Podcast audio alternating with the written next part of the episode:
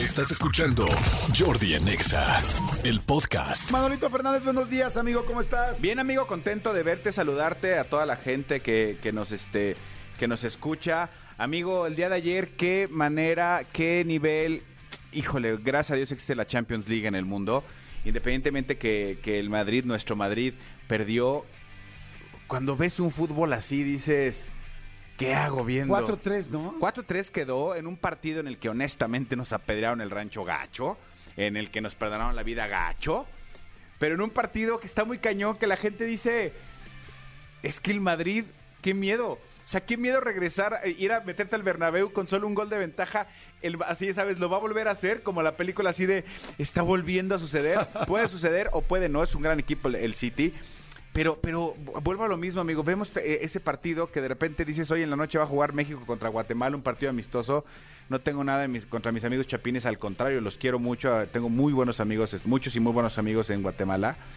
Pero de repente sí dices, qué miedo. Después de ver un, un City Madrid 4-3 intenso, con un nivel espectacular. Ver un amistoso Guatemala-México en, en Orlando, sí dices... ah. ¿Sabes qué? Que yo ayer estábamos grabando. Empezamos en junta cuando estaba el partido. Sí, señor. Y luego estábamos grabando y estábamos pendientes del marcador. Y yo sí digo eso. Digo, no, es que no es. O sea, es que la Champions en la Champions. O sea, un partido donde hay siete goles.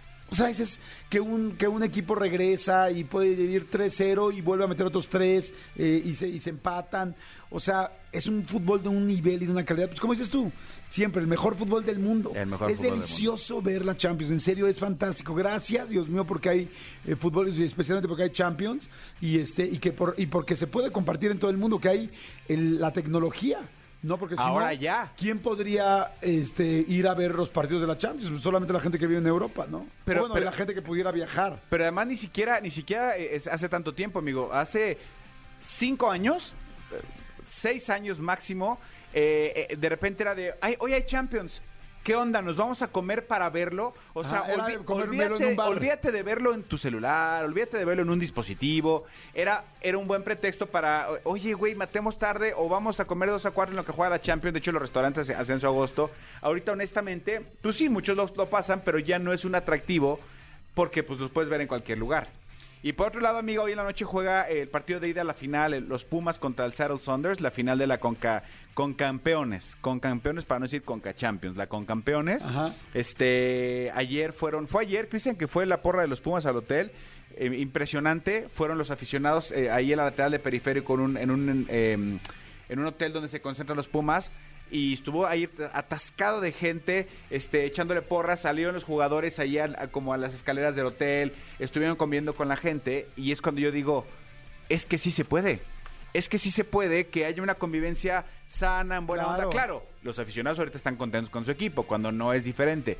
Pero, pero bueno, pues mucha suerte para el equipo, para el equipo mexicano, que no representa a México, representa a un club mexicano. Exacto. Este, y que desde 1998 ningún equipo eh, norteamericano le ha ganado a un mexicano en la final. Entonces Pumas podría ser el primero que pierda. Pero no va a suceder, amigo, va a ganar, Esperemos va a que no ganar. suceda. Escúchanos en vivo de lunes a viernes a las 10 de la mañana en Exa FM 104.9.